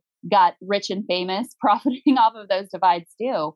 But it all has massive consequences. So we're just planting our flag in the ground of trying to be, you know, a little a little island of doing things a slightly a different way and trying to really point at where the problems actually come from, which is from a corrupt system and a completely failed political class. You guys see problems, not parties. I've that's sort of been your thing from the beginning. You you're not no one on your set is wearing a jersey. You're open about where you stand on certain issues, but it's you surprise people. Both of you can come at an issue that wouldn't necessarily be from the traditional left or the traditional right. It's one of the reasons you've been so successful. But I will say this: as that happens, as um, as the country gets more divided, as the cable news game sort of gets exposed a little bit more, I really feel like with the birth of digital media and the explosion of it, I should say, they're being exposed, you know, and what their sort of their game is becoming more obvious. People are tuning out. Mm-hmm. And uh, it's not just because Trump's gone. Eh, that is the number one reason. But but it's not just about Trump. I just looked at the latest numbers, and I love sort of following the cable news numbers because I lived it for so long. CNN year over year right now is down 45% in the overall numbers and 53% in the key advertising demo of 25 to 54. They lost more than half of their audience. And frankly, it's again, the only audience they care about is the younger demo because that's how they sell ads. That's how they stay afloat. Fox down 37% in the overall, 38% in the demo. MSNBC is actually down the least, 22 in the overall, 32 in the in the demo. The daytime averages and the demos for these networks, listen to these. Listen to what these numbers are. Fox News is number one, averaging in daytime between the young de- younger demo, 203,000 per show. 147 people, 147,000 people, CNN.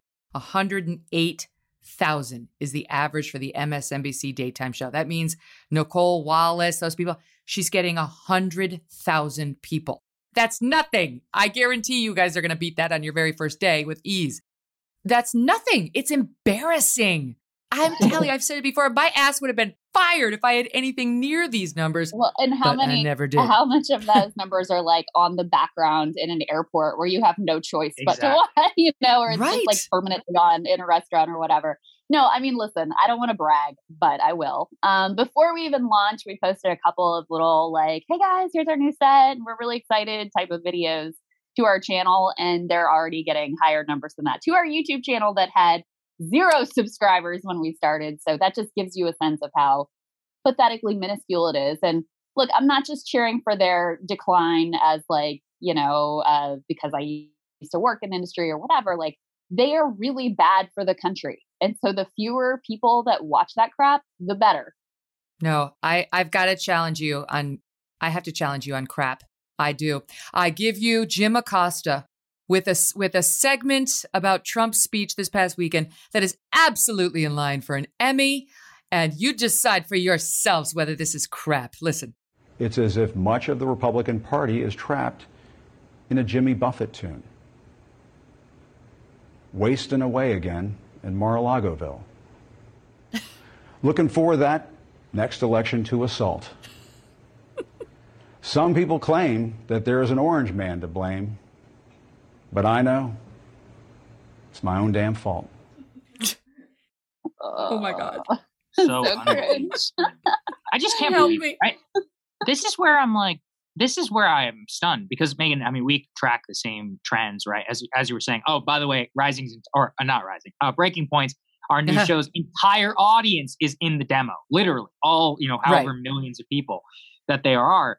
There, there's so much cognitive dissonance around this, and I've come to the conclusion that they must actually believe some of the stuff that they're doing because it is so unbelievably bad for business. I mean, something they just are some there's a phenomenon where they seem to be reporting more for themselves and for you know accolades from their colleagues than from actual people.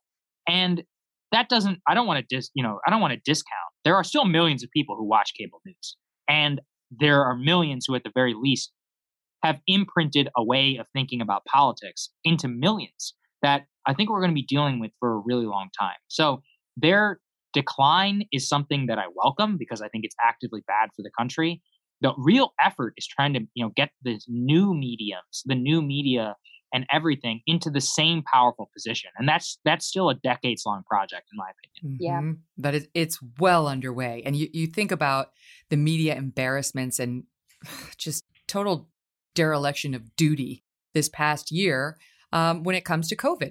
The wall street journal there's this article about it the, the headline is it's a column it's it's a, an opinion piece the uh, commentary the science suggests a Wuhan lab leak. I mean, well, duh. Now we do know this, but this these guys actually know what they're talking about.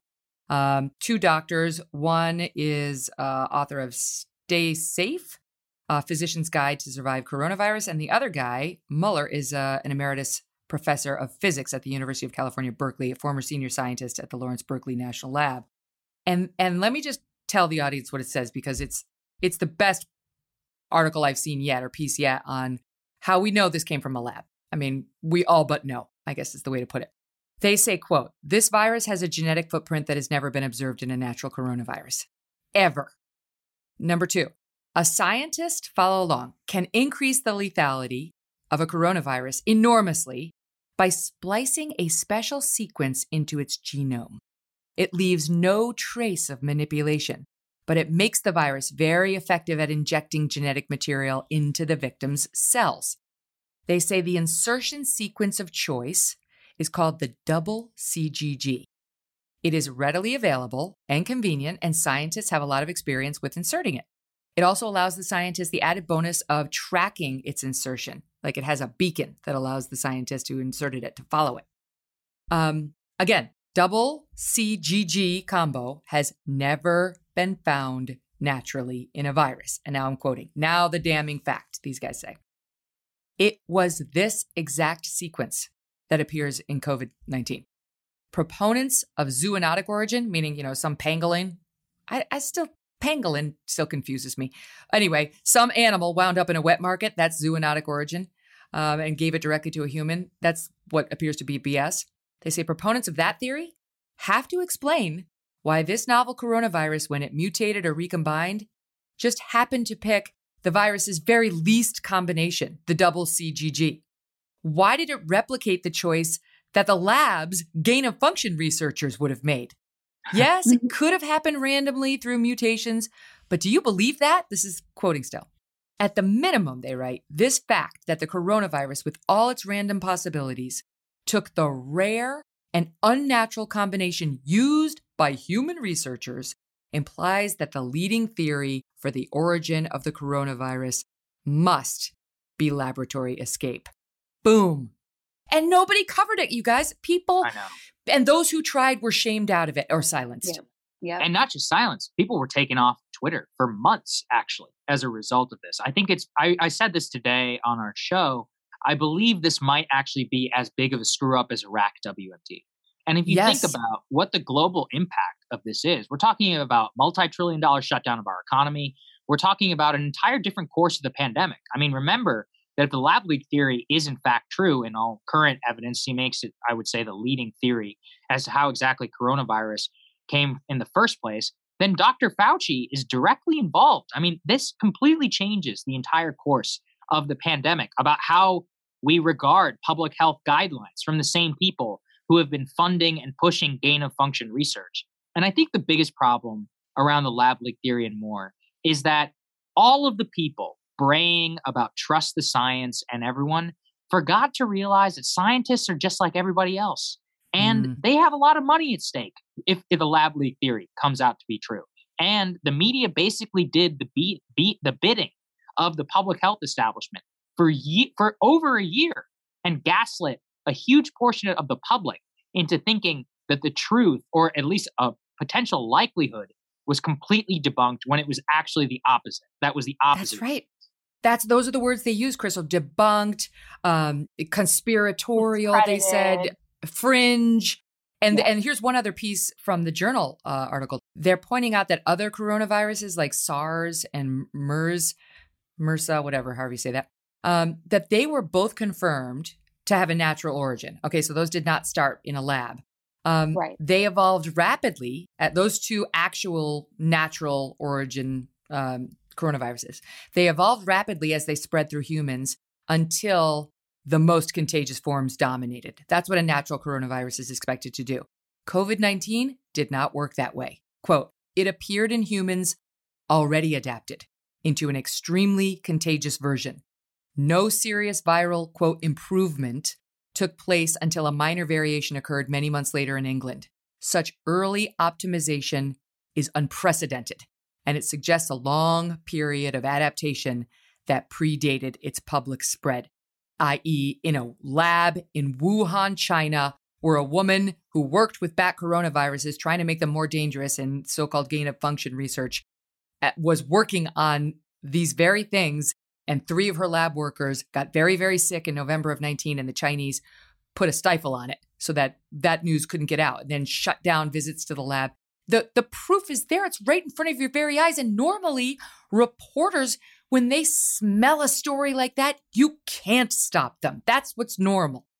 That's what should be normal. Um, anyway, but I mean, look, I'm not a bat coronavirus expert, but all I'm asking is that we just look at the facts and see where they lead. And as you're pointing out, it increasingly seems like the weight of the evidence is on the side of the lab leak. Now, is it definitive yet? No. And it may never be. It may always be a game of probabilities. But as you're pointing out, these previous coronavirus um, cases, they actually found the animals from where it had evolved. So they were able to point directly to, okay, this is where it came from, and this is how it evolved, and here's how we ended up here. They haven't been able to do any of that with COVID 19. So I think it's such an important story about the media because it really exposed the blind spots that are only getting worse and which were really exacerbated by the Trump era. You had on one side people like Trump and Senator Tom Cotton and others who were largely on the right who were talking about the lab leak theory. And some of them were irresponsible and insinuating that like the Chinese released it on purpose. And there's zero evidence of that. And that seems completely insane. But you had that was the group on the one side. And then on the other side, you had a group of scientists who jumped out very quickly to say, no, no, no, it's 100% not that. And we're very confident it's zoonotic in origin. And so, what a lot of journalists did, and, and some have even admitted to this, is because they trusted and they had a long relationship with some of the scientists who were involved, they erred on the side of believing them versus because they thought, you know, these are partisan actors who are motivated to just smear China, they didn't do their own investigating or their own mm. questioning mm. of what incentives the scientific community that was feeding them this line might have. Then when you layer so, on top of dangerous. that, yeah, yeah sorry, and then when you layered on top of that the fact that some were saying, "Oh, well, the the lab leak hypothesis is racist," that's when it really became completely off the table. And now, personally, I think it was a lot more racist when people were saying like, "Oh, it's so gross what Chinese people eat," and they got this from bat soup, and were sharing all those weird pictures at the beginning. That seems to me more problematic. But either way, you should be just looking at what actually happened so that we can avoid another pandemic again in the future. Okay, but eating a live bat is is disgusting, and I don't care if you call me a racist for saying it. It's hot, disgusting.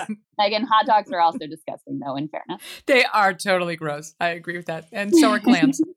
Um, but no, it is an example of of how identity politics in, infects our media in a way that is totally antithetical antithetical to what journalism ought to be. The there's the old adage in journalism that like you know you check it out. Your mother tells you she loves you but you check it out right? Like you don't take anything at face value. And this has got all of the indicators of kick the tires please because the scientific community yes you could see that they might have they might be compromised on a big story like this there the, the racial sort of identity politics strain, uh, strain being called a racist if you say this other thing that would normally make most reporters say I'm going to try harder to figure out whether I'm being silenced by somebody using a line like that on me. But what's happened here is all of the attempts to shame people out of real reporting based on identity politics or what have you worked. And then you had the assist by big tech and on something that's killed over 3 million people. Uh, it depends, right? Because now they're rolling back some of the numbers because people are admitting they overstated them. People died with corona as opposed to from corona. But in any event, a lot of people died we still don't have real answers as to what started it. And so we're no better off in some ways than we were in November of 19 when those three lab workers got sick. No, you're absolutely right. And I think that the biggest problem of all of this is that not only are we not better off, is that we actually have worse information because people have been gaslit otherwise. I mean, there are millions of people who will forever believe that the lab leak hypothesis is itself racist. There's actually almost nothing you can do at this point. After what a year of MSNBC segments, segments and CNN segments as well to the contrary. So in that way, I think that the failure on the media level is just so catastrophic. And at the end of the day, this was my same point on Russiagate, which is there are real consequences to this stuff.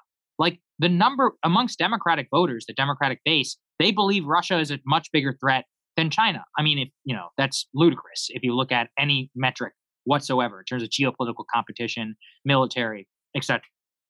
And if you were to look at what the consequences of this are, which is that the scientific community, by and large, is going full forward with gain of function research, the Global Virome Project of $1.2 billion towards preventing the next pandemic, that's their response. Possibly the very same thing that unleashed this terrible event in the first place. So it's just such a horrific failure. Hmm. Meanwhile, do you see a future in which we do get more divided into normal people and these so called elites? I mean, it's obviously that's what's happening in big tech right now. Uh, I had a guest recently who was saying it's the controlled and the controllers. But do you think there's any hope that society is going to start redefining itself less with partisan jer- jerseys and more with shared interests in problem solving? I have to have that hope because otherwise it's, you know, why engage in politics? Why do what we do? And in fact, I it sounds really hokey to say, but it's true. Like our audience gives me that hope every single day. Um, because we we truly do have people who come at this from all walks of life, all different political perspectives, all different parts of the country, all of that. And they're able to come together and watch the show. We've had so many people say, like, I couldn't even talk to my brother, my dad, my uncle, my friend about politics. And now we have this language and we actually see these certain commonalities where we can have a discussion. We may not come to, you know, agree on everything, but you can kind of then see the game that's being played, this game of division that's very profitable for people who are already, you know, already have a lot of power and status and money. So I am hopeful that that game is being exposed, and the more that it's exposed, the more that people will ultimately opt out of it as we're seeing in real time as you you know as you demonstrated very effectively with those cable news numbers falling off of the cliff.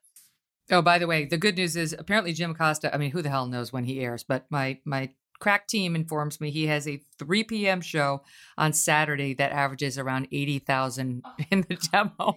that's you're next to a slashy. Now that's they give you a slashy when you're under 50. Slashy is total oblivion. Uh, Bye, Jim. Bye, Jim. All right. So wait. So let's just make sure we know how people can find you and support you. So um, again, it, it's say the name of the of the show again. Easy. Breaking Points on YouTube and wherever you get your podcasts. So easy. Can, you can get it free, or you can get sort of the streamlined version without them talking about their own show as their ads. That's right. Um, it, for just ten dollars a month, which is well worth it. I'm so excited for you guys. All the best of luck. Come back anytime you want and give them hell. Thank you, Megyn. Thank you, Megyn. Up next, Dan Abrams is in the business of media. In addition to being the chief legal analyst for ABC News, and he was the host of the big, big show Live PD. The A and E canceled just because they can't have shows on television anymore that reflect cops in any way other than awfully. Um, anyway, it was a huge show. Sadly, it's no longer, but maybe it'll come back someday. And um, Dan runs his own media company, so he knows a thing or two about our media and where it stands right now. What does he think about the horrific performance it's delivered when it comes to things like the COVID lab theory being suppressed? Plus, he's got a very cool new book out called Kennedy's Avenger Assassination Conspiracy and the Forgotten Trial of Jack Ruby. This is going to help you flip the pages and pass the time on the on the beach this summer and educate you a bit on a really interesting legal and political case in our country's history. So don't miss Dan. But first, I'm uh, going to bring you a feature we have here on the MK show called Real Talk, where we talk about something going on in my life, life in general, our country, etc.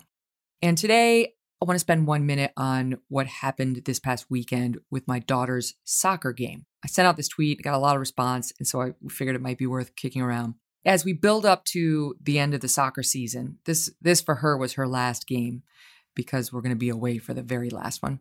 And it's the end of her time with this team because we're moving. And uh, so it was a big one, right? She she's been on this team since she was, I don't know, four. She started in this league and then she made this travel team when she was six and now she's 10. So she's been with these girls a long time and was really looking forward to this game. It's, it's the travel team. So we were leaving New York. We were going up to Westchester, you know, an area right north of New York City for the game. And we got a notification, I don't know, five days earlier saying the girls were going to have to wear masks while playing outdoors. And the forecast was that it was going to be plus 90 degree heat. By the way, it, we watched the temperature as we were out there. It was, it hit 100 at one point. So you've got 100 degree heat, a bunch of 10 year olds who pose almost zero threat when it comes to COVID, running around in a field, not close to anyone, right? Not even close to each other. They're running away from each other um, being told initially that they have to wear their masks. In the New York area, the COVID death count, the COVID case count, they're down to record lows. It's a miracle how well New York is doing. And yet, still, because this was a school district that had its policy, the girls were being told masks. And of course, parents on the sidelines were going to have to have masks, everybody. And I sent out a tweet saying, I don't want to pull her from this, but this isn't safe. And you guys have heard me say before, our pediatrician told me that early on. He said, letting your kid run around in 90 degree heat with a mask on is dangerous. It is. Don't don't let her do that. And he said grown-ups too shouldn't be running with masks on. It's dangerous. It's not safe. So that we were not going to let her play. And it was painful. Uh, you know, I didn't want to say no to her. And I don't feel that I or any other parent should be placed in this stupid position. It's just stupid I've got to assuage somebody else's unbased fear, right? Fear that's not based in reality. You're, not going to get it from 10 year olds playing soccer on an open field in the great outdoors. Uh, so I've got to endanger my child to assuage your unrealistic fear? No. And it just pisses me off for anybody who would impose such a policy to begin with. Well, thankfully, it turns out our sort of parent mom, um, our, our, our mom who like does all the managing and scheduling and all that fun stuff for our team, who's amazing, pushed back on the school and went back and said this can't possibly be. They had said it was a school mandate. It wasn't really a, an opposing team mandate. And the place it landed ultimately was the girls have to wear the masks on the sidelines and to and fro, you know, across the field, but not while they're actually on the field but all the parents have to wear the masks. And we had to accept that. You know, it's like that that at least was something that would let her play in a way that wasn't dangerous. So so we did go. Well, the story had a happy ending. They tied. That wasn't the happy ending. The the happy ending was no one had a mask. I mean no one. The parents didn't wear masks. The girls didn't wear masks. The refs didn't wear masks. Nobody even had the stupid mask hanging underneath their chin. Maybe two people. Everybody else was mask free, which was a collective rhetorical middle finger to these stupid ass rules that people still have on the books and are somewhat enforcing. And I think, you know, a little pushback can go a long way. Uh, I'm really relieved that our team did it and got a better answer, and that when people showed up, they behaved like responsible adults who don't need a piece of fabric over their face in 100 degree heat to protect one another. And by the way, I don't know if it's relevant, but this was a more working class area. And I think just back to the discussions we've been having with Dennis Prager and others, I just think people who really have to work for a living have their priorities straight. They don't obsess over stupid nonsense like virtue signaling now with the masks, which is what it is. It is not anything more than that. You don't need them. Uh, outdoors? Are you kidding me? So reason prevailed, though the Red Bulls did not. They tied. They were down 3 0, which was scary. and then they came back to tie it up. If they'd been, had two more minutes, they, they probably would have won. But it was a great season. It's been a great run. I can't say enough about, you know, childhood athletics and getting your kids involved in organized teams because all the things she does, this is the most important.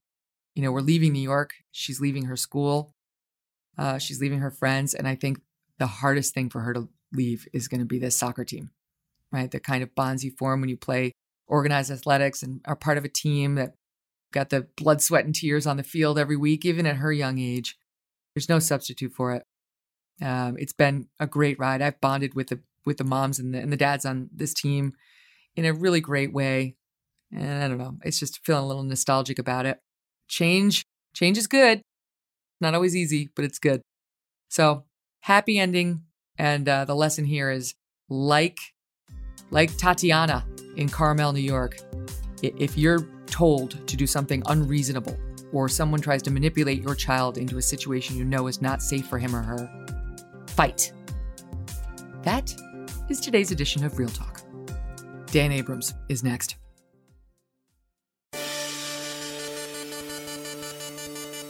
Dan Abrams, how are you? Hi, Megyn. How's everything? Good, good. Thanks for having me on. I'm excited to talk about this legal case. I love that you're doing this. You find these old legal cases that, I mean, in this case, weirdly hasn't gotten enough attention and write about them. We did an event right before the COVID shutdown on your book about John Adams, his first big trial. Um, but this one people know about. Obviously, they know about the, the Kennedy assassination and uh, Jack Ruby who stepped in and killed Oswald. So we're going to get to that in one second. But first, let's let's just t- spend a little time on the media, okay? Because I've been going off about something that I think we agree on, which is how did our industry so drop the ball on the COVID lab leak theory? How did we allow no one to seriously look into that, pursue investigative reporting on it, to accept the Facebook ban on it? How? So I, I will tell you that a few months ago, I actually was asking the same question, um, which was, how is the media? I mean, because as you know, I, I own Mediaite, uh, dot com yeah. and um, I, I, love that website everybody should check it out it's you. great for like even news summaries you catch up on news on that site not just on news anchors and your producer steve krakauer was one of the the founding members of the That's uh, right, the, exactly. the Mediaite team um, so you know i don't get involved much in the editorial on the site I, but i will occasionally pitch them stories right? I'll say you know why isn't anyone doing this or that? And this is one of the stories that i pitched um, in march and I said, why is it okay that people are calling this debunked and a conspiracy theory, um? Um, and so Caleb Howe actually wrote a story that was published uh, a few months ago asking the same question and citing some very good articles that were saying that there did appear to be fear in the media about you know about mm. the possibility and again, we don't know for sure, but the possibility that Donald Trump was right, right? The the, the Mm-hmm. possibility, um, and I think that look, I do. I think there's there's a hesitancy in the in the mainstream media to have supported something that was controversial and which didn't fit with what the you know uh, the mainstream let's call it the, the, the liberal media would have liked right the outcome which is the easiest right this idea that it came from animals is such an easier sort of no blame sort of Yes, right. explanation Rainbows, unicorns, humans are Right. still good.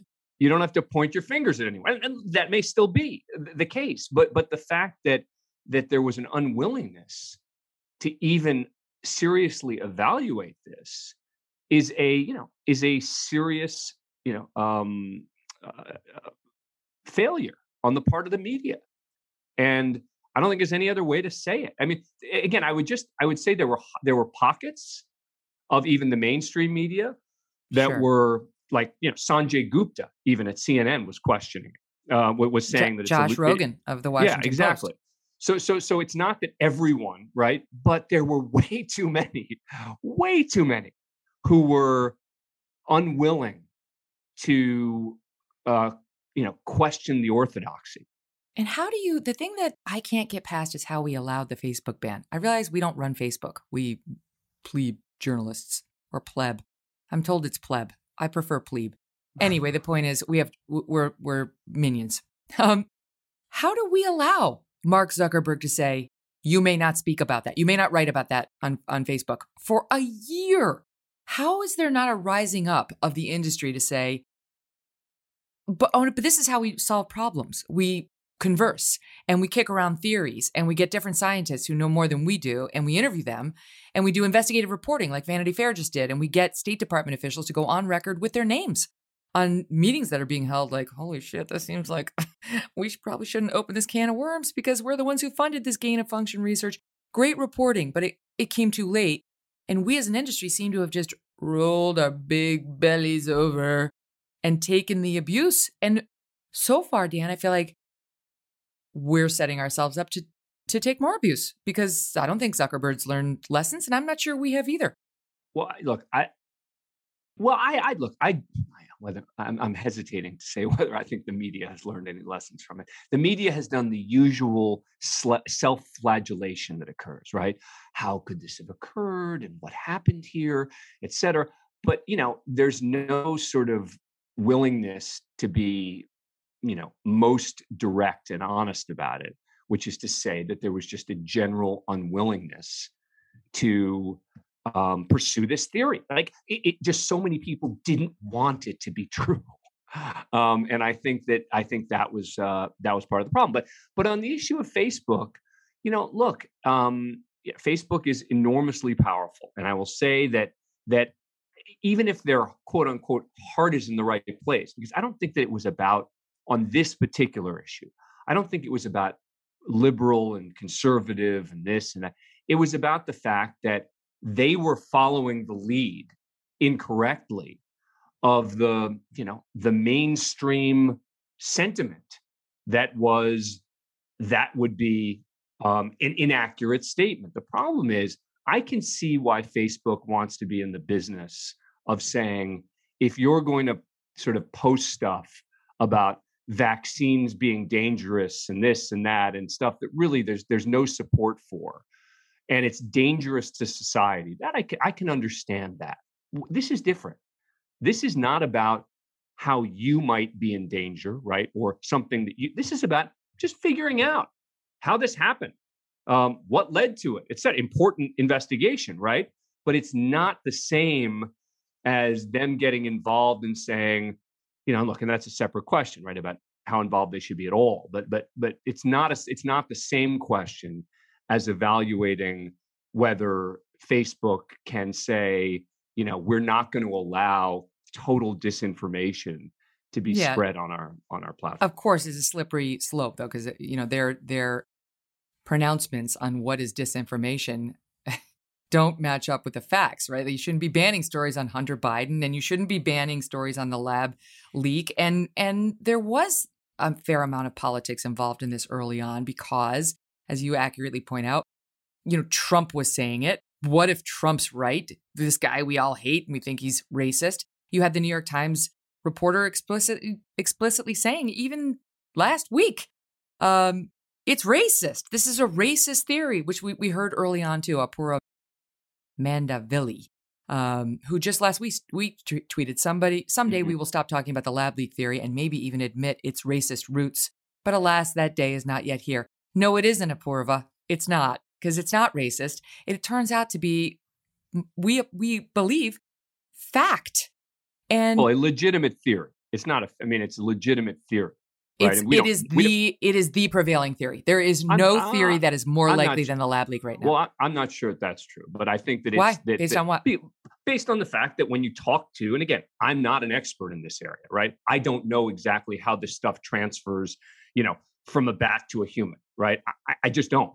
Um, but I can tell you that when I read, even you know, now from looking, not talking about the mainstream media, but you actually read what the you know the people who study this stuff are saying it is still considered just as likely that it no, occurred it in another. Oh, okay. Absolutely I mean, maybe, not. Maybe, Did you see the Wall Street Journal reporting? The virus has a genetic footprint that has yeah. never been observed in a natural coronavirus. Okay. That it's got this thing called a double CGG combo. It's never been found naturally, it, yeah. but it is a favorite of those like the bat lady in the Wuhan lab who manipulate coronaviruses. It makes it super easy for the virus to infect a human in a very efficient way. And this woman excluded that gene combo from her write up of the coronavirus, of this, of COVID 19 in February of 2020. This woman who is the expert and who was doing this research, and it was gain of function research to make it more dangerous. She excluded that particular double CGG section, even though it was obvious to any scientist who would who would check it out in the data that accompanied her paper. Why'd she do that? Why? Because she was covering it up. Dan, there, there well, is, that, but look, but look, I don't. I'm not stating is, as a matter. No, no, no. I, I'm not stating as a matter of fact that it came out of the out of the Wuhan lab, but I am saying uh, there is no question now that that appears to be the most likely source of this virus, and anybody who's now treating that as second tier or even to something else isn't paying attention. Well, look, all I can tell you is that you know I'm not seeing the same level of certainty that you are and again, I didn't read this article this morning, so I plead ignorance uh, on that article. So um, if that you know if that becomes the definitive uh, article, look, I can be convinced. It's not that I you know I don't have a stake in this, right? I'm perfectly happy to be convinced. As I said to you, I'm the one who was pitching the story to Mediaite, saying, "Why are people calling this debunked? It doesn't look debunked at all to me." Um, as to whether it is the only theory that can be taken seriously, or is the you know eh, that I just you know I, am well, maybe I'm not that. enough of an expert. Now you're, this, but, now you're creating yeah. a straw man. I didn't say only theory that can be taken seriously. I said is the predominant the lead theory. theory. It absolutely is the lead okay. theory, and and I and I believe most likely, and I think that's that's emerging now by the day. And then you know there's the other strain of just the amount to which we tried to cover it up. That Vanity Fair report was just gangbusters on the amount to which our most respected scientists worked behind the scenes to stop people from talking about this because we had been funding this so called gain of function research, which made the viruses more dangerous, ostensibly in order to, you know, research it and be able to fight it. But there was a, something bad happened and a lot of people died, and we need a we need an honest look at how. All right, wait. Let yeah, me well, look, and part of the problem is, you know, and again, this is, and I'm not claiming to be an expert. The World Health Organization quote unquote study on this was a real problem, right? Was the um, faith in institutions, fact, well, right? It's like right. The, no, another one gave, drops. But that's what made it the extremely unlikely, right? They, they were the ones yeah. who came out and said it's extremely unlikely. Um, and you know, I remember again. This is just you know, as as I was following this, looking at sort of the organizations involved and the conflicts associated with that, I was like, hmm, this doesn't seem like a particularly credible um, conclusion based on the fact that you know it was already clear before they even reached their conclusion this was the conclusion they were going to reach. That's right. The chinese were like this is a beautiful re- report you have here. I would love the chance to edit it before you release it. Oh we can have it? Great. Oh we handpicked all the doctors who went over scientists who came to the wuhan lab to, to do it in the first place? What could possibly go wrong? Yeah. So, um, all right. So let me let me shift gears with you on conspiracy theories because it's not that all of your books are about conspiracy theories, but your latest book involves a case that is replete with them. And um, I remember talking to Arlen Specter back in my days Oh, of yeah, of covering the Supreme Court, and he he was one of those Where's Waldo guys who had been on everything on every case. he was on the Warren young- Commission. He was on the Warren Commission, and Yep. he was saying it it wasn't the single bullet theory; it was the single bullet conclusion. And he was not conspiratorial and believed that Oswald had shot Kennedy. That was the end of that. Um, you've taken a look at sort of the immediate next chapter in your latest book to that whole story, and it is uh, the story of Jack Ruby. And like, who was this guy, and what happened to this guy, and why don't we know more about that trial? The book is called Kennedy's Avenger Assassination, Conspiracy, and the Forgotten Trial of Jack Ruby. So, what what is the answer to that? I mean, who was he? Why was it so interesting? And why have people sort of forgotten Jack Ruby in the story of JFK's assassination? you know, you and I cover trials, right? And we cover legal stories, et cetera. I was embarrassed that I didn't even know about the trial of Jack Ruby. I mean, know, my same. co my co-author and I were sitting there. We'd written three books about presidents and great trials that they'd been involved in. Um, you know, great trial that Lincoln argued, Teddy Roosevelt is the defendant in a case, John Adams representing the British soldiers. And we are like, is there another one? Started talking about JFK. We're like, well, obviously Oswald is dead. And we sort of looked at each other and we're like, whatever happened with the Jack Ruby trial? And then we dug in and we couldn't believe how interesting it was and what a big deal the trial was and how controversial it was and how many of the conspiracy theories emerged from the trial of Jack Ruby. Um, and so, you know, we used the transcript of the trial and coverage from the time to try and bring the story to life um, of the trial of uh, the forgotten trial. It really is of of Jack Ruby and the fact that you know he was convicted and then his conviction was overturned. And you know, I think that he and he died in prison. But if he hadn't died, I think he was prepared to present a strategy that would have gotten him out in time with time served. And it's kind of amazing to think about that. Right. So, just to take people back, um, it was November 22nd, 1963, that JFK was shot in Dallas. Uh, around an hour later, Oswald was arrested in a movie theater, Lee Harvey Oswald. And then two days later, November 24th, 1963, Oswald was shot by Jack Ruby. And it was on camera, and the news reporters had it, and we've teed up a little clip. Listen. There is Lee Oswald. He's been shot. He's been shot. Lee Oswald has been shot. There's the man with a gun. It's absolute panic. Absolute panic here in the basement of Dallas Police Headquarters. Detectives have their guns drawn. Oswald has been shot. It's hard to imagine the hugeness of this. You know, I get a chills every president's time I hear that. assassinated, Yeah. right? And then the guy who the police say did it gets assassinated himself two days later on camera. Like, Yeah. I don't know. It's it, it's got some parallels to what we watched with Derek Chauvin in that not not in terms of the scape the scale, but somebody gets killed on camera. You watch it with your very eyes. Then this sort of trial of the century happens, and everyone's got very strong opinions. Megyn, it's a it, no, it's a very good comparison uh, for this reason. And you know, not many people have made it, but the, the, the reason that there's a real comparison is because in picking a jury, you are now trying to find jurors who can be fair, but who have all seen the crime occur, the incident. Mhm. And during the Ruby trial, the lawyers for Jack Ruby insisted that they wanted to find jurors, none of whom had seen the video. They said they cannot be please. eyewit- cannot be eyewitnesses to the crime.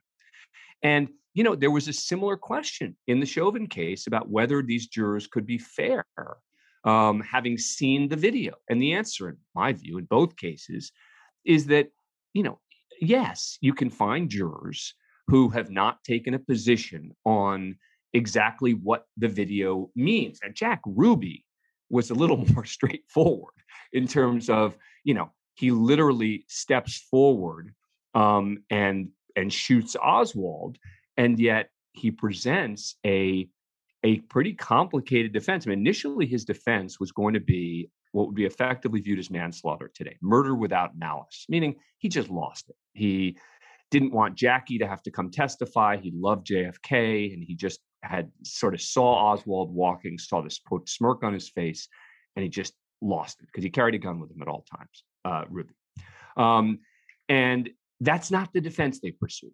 Instead, they pursued a sort of an, a, a kind of insanity defense, which was to say that he literally did not remember the incident, that he had a, a form of a rare form of epilepsy, and that he had an epileptic um, event, and um, that during that time he doesn't recall anything. And the reason I think that they went for this defense is because he had this sort of high profile lawyer who was probably the mm-hmm. most famous lawyer in the country at the time, Melvin Belli, who wanted to go for everything, right? The boring defense was to go for the murder without malice. And you know what? In Texas at the time, no more than five years in prison for murder without malice. But that was a boring defense. Why pursue that when you can pursue, when you can be the lawyer who got Jack Ruby off completely, gets not found not guilty. And I think that's, I think it was totally self motivated by Belli to try to sort of, you know, go for the gusto. And it was a ridiculous, it was a ridiculous defense in my view. I'm not, it's interesting because my co author and I disagreed about the quality of the defense. And we kept going back and forth on language as to how we would characterize the defense because, you know, I thought it was just absurd.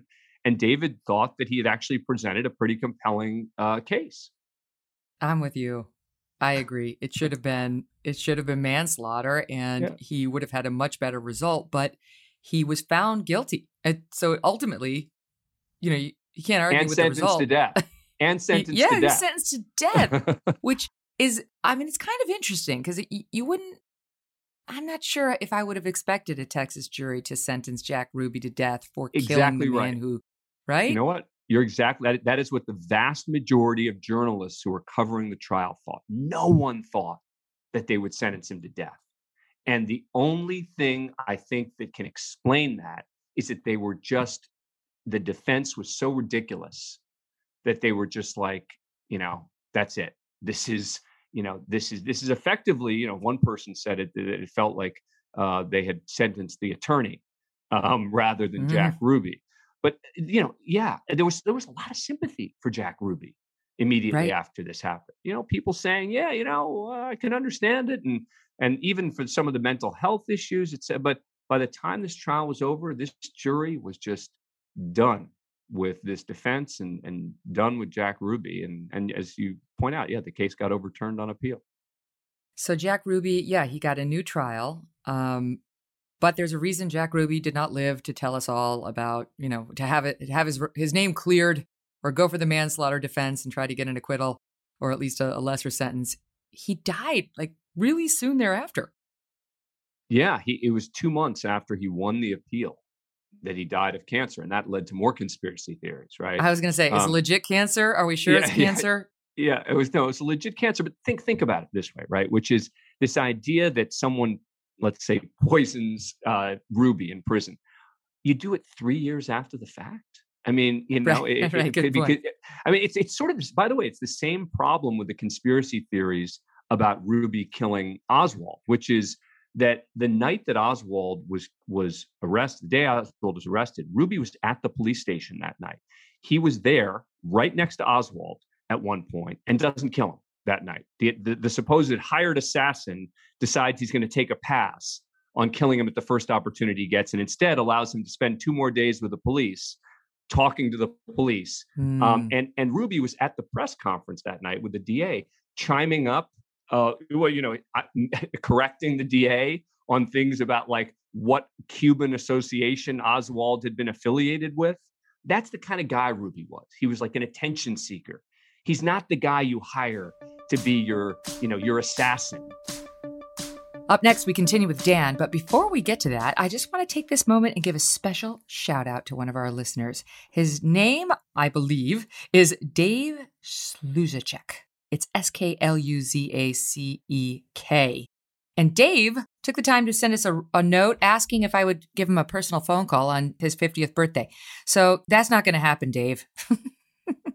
However, you meant enough to me to give you this uh, this shout out in front of all of our many many listeners, which I think is even better.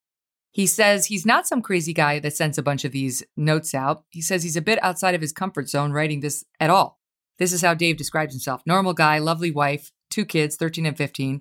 I sell lumber for a living and this September will be 20 years of marriage. Dave's facing the big 5 0, which I faced down this year as well.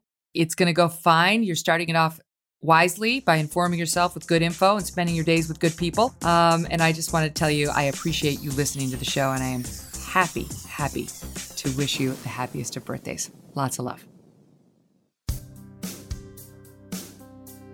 Who did they think hired him? The mob? Like, uh, under the theories that Ruby was involved in all this and Ruby's hit on Oswald was orchestrated by a bigger organization, is it the mob or is it you know, there's so many theories about who's there's really behind the JFK. So many theories. There are so many theories. The most prevalent one with regard to Ruby is the mob, right? Because he had mob ties, it, but they were like low level ties. He was kind of a joke, Ruby, mm. and he had talked to a mobster, um, you know, a few days before the assassination, um, having nothing to do with uh, anything apart from the fact that Ruby was getting very upset that there were other strip clubs. He owned a strip club, and there were other strip clubs around him who were being allowed to forego some of the, the, the licensing requirements, and as a result, they were doing better business than him.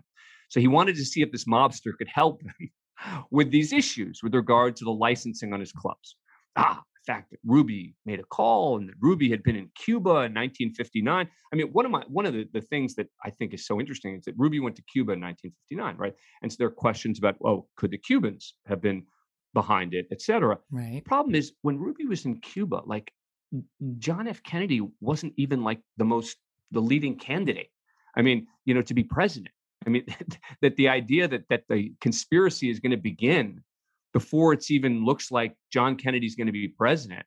Um, you know, the, the, the the most compelling conspiracy theory to me, just based on motivation, was this idea that the not the pro-Castro Cubans, but the anti-Castro Cubans who were furious at the Bay of Pigs, right, at JFK yep. abandoning them in the Bay of Pigs, that they were so angry that they tried to do this. Now, there's no proof that that's what happened, and and Oswald was actually a pro Castro.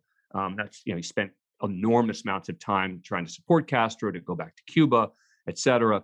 But you know the problem is that motivation does not make an assassination. You know, people will cite the CIA. They'll say the CIA was angry at JFK about this or that.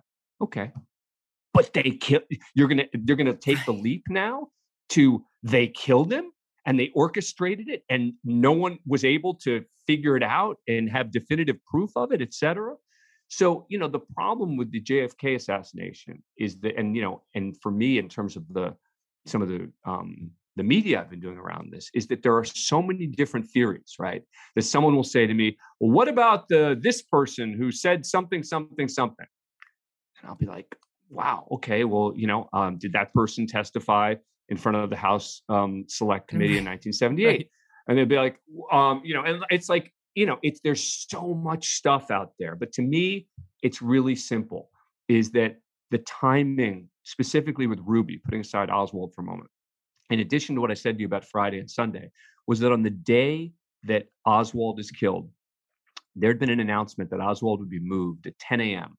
from the police station to the jail.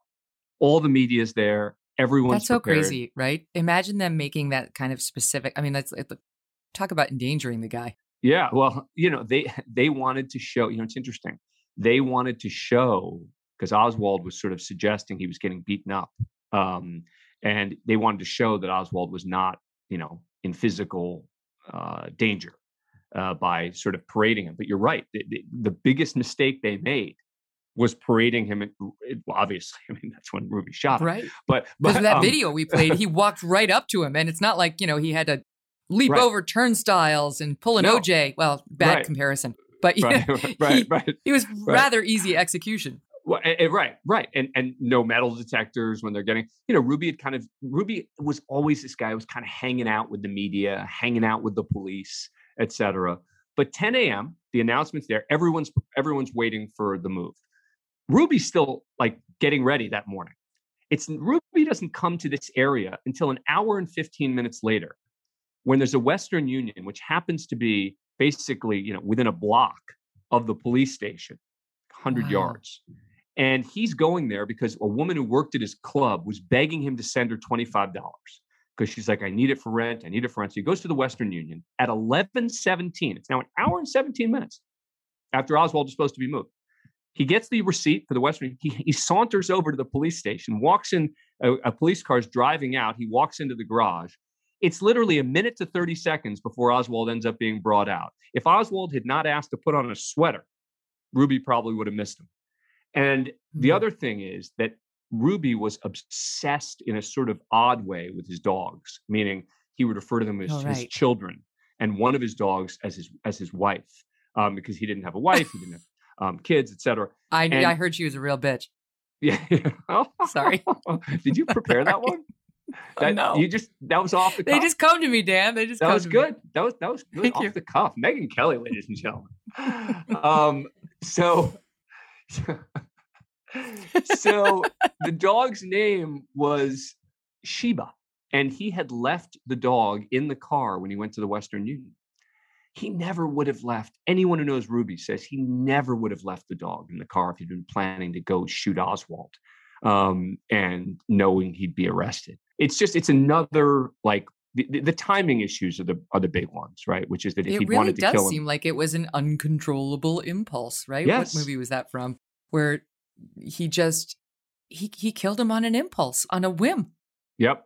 Yep. It was it was a win. It was and he thought he would be kind of a hero. I mean, you know, Ruby was a kind of, you know, was like a wannabe tough guy. He was the mm-hmm. guy, you know, he served as a bouncer at his own club. He'd get in fights a lot.